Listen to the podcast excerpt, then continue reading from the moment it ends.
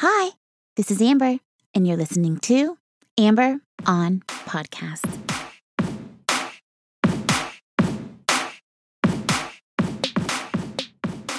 Hi, hi, hi. Hello, and welcome to episode number 219 of Amber on Podcasts. I am your host, Amber Camille Ligon, and this podcast is all about doing more good for you and more good for more people. Thank you so much for joining me. Podcasts saved my life when I hit rock bottom back in 2017, which is what inspired me to create this show so that someone out there who is searching for answers will find what they need to help them on their journey. In this episode, I share the details of how I used podcasts to learn and grow and how I used them to learn to take responsibility for my life. If you haven't yet, please take a moment to subscribe to the show. Every Thursday, I release a new episode, and I would love to have you join me. Now, let's get down to the good stuff and let's start the show. Podcasts saved my life. And today, I want to tell you the story of how this happened because I want more people to know the power of podcasts, of vulnerability and storytelling, and how podcasts can save more lives. In 2017, I lost my job. I had a position as a director, which I was so proud of. The company started losing money and they let me go, which sucked, but was no big deal to me, really, because I could always find a job. I had a good resume and friendly personality. I felt confident and I started to apply. I applied to 20 jobs. I heard nothing, 40 jobs, nothing, 100 jobs, 200 jobs, still nothing. After a few months, I ran out of my small savings and my unemployment expired. I had tons of bills and I was worried I would be evicted each month as I scrambled to pay my rent. I never thought this would happen to me. I was not prepared. I'd worked my whole life to make sure I was following all the rules just so I could be chosen. And now, no one was choosing me. I was great at checking the boxes and doing everything they told me to do, and still no one wanted to hire me. It didn't make sense to me then. Now I realize I was an egotistical maniac who needed to learn some hard lessons. Luckily, a couple of friends hired me to do odd jobs, and I started delivering groceries and driving for Lyft. My car got repossessed, which made deliveries hard, so I was grateful to Lyft, who allowed me to rent a car while still working for them. Shout out to Lyft. I sold everything I had, I ditched all my friends. I was stunned and depressed, and I went into full survival mode. I realized I couldn't trust myself to make decisions because I had messed everything up. Clearly, I didn't know what I was doing. This was a period of great humility for me, which is exactly what I needed. Among other problems, I had gotten too cocky. My ego was massive. I thought I deserved a good life because I checked off some boxes, but that wasn't true. Life isn't about what you deserve, it's about the actions you take. And I wasn't taking any action. My days were full of socializing, scrolling, shopping, drinking, dining, gossiping, and victimizing.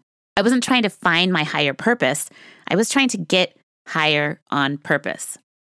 During this period of humility, I spent all day listening to podcasts.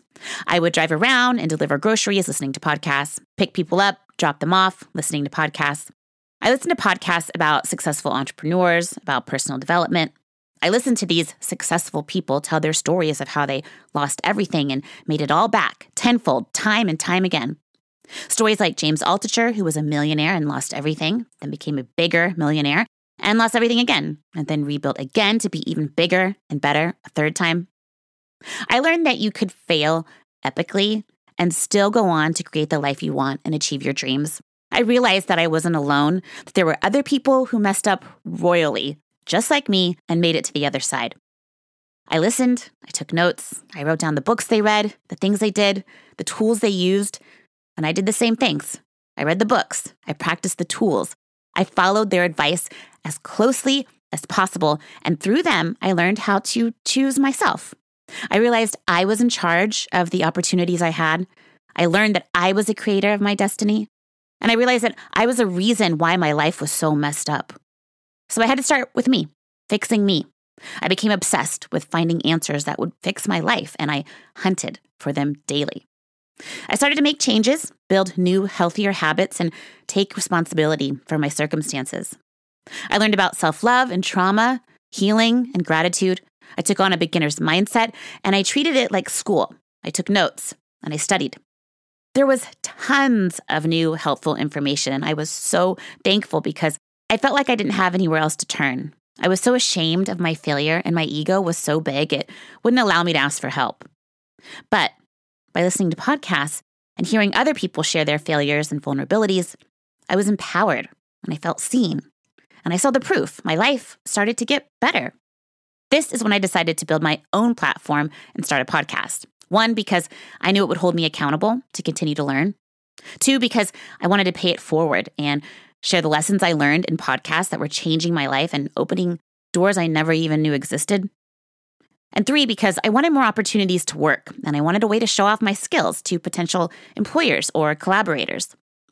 Plus, as Jim Kwik says, when you teach something, you get to learn it twice. Next, I pivoted careers. I heard so many podcasts about pivoting careers, and I felt inspired to do the same. Plus, I was having a hard time finding a job, so I needed to do something. I went from the retail industry to the software industry, and I started working as a consultant, a software consultant. I had no experience as a consultant, but I didn't let that stop me. This was a pivot. I would get experience by having a beginner's mindset and learning.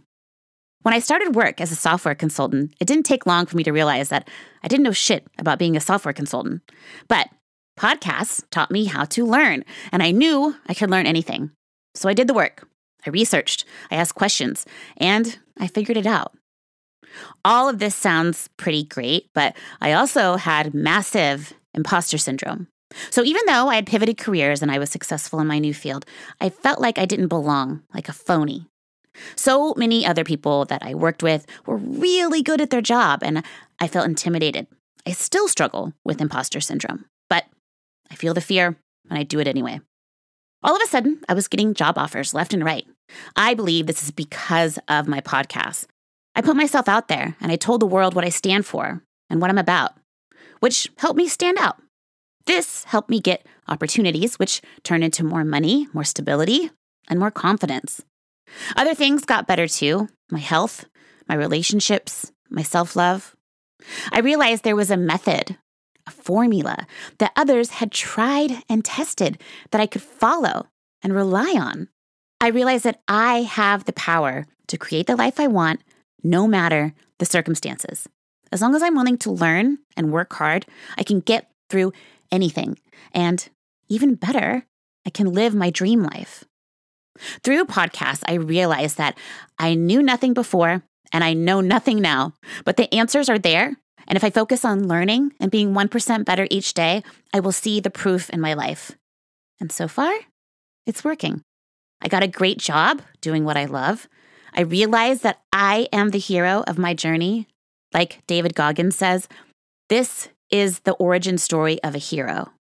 And the hero is you.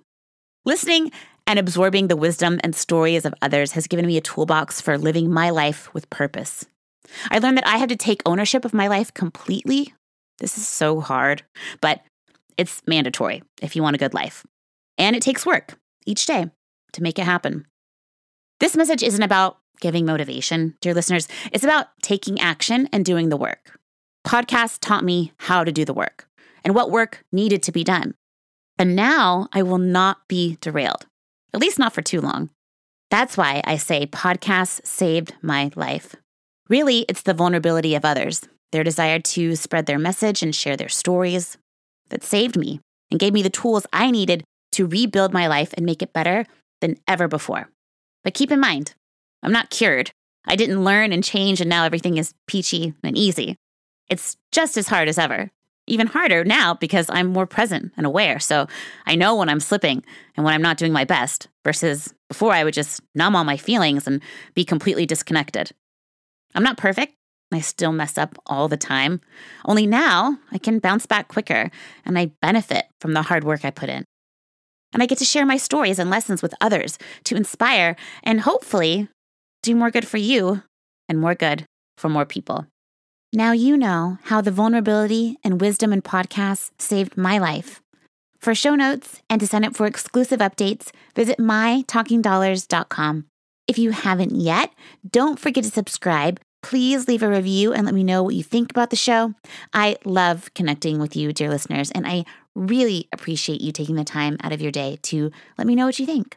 And please join me next week for another conversation about living your best life and doing more good. Thank you. Love you. Bye.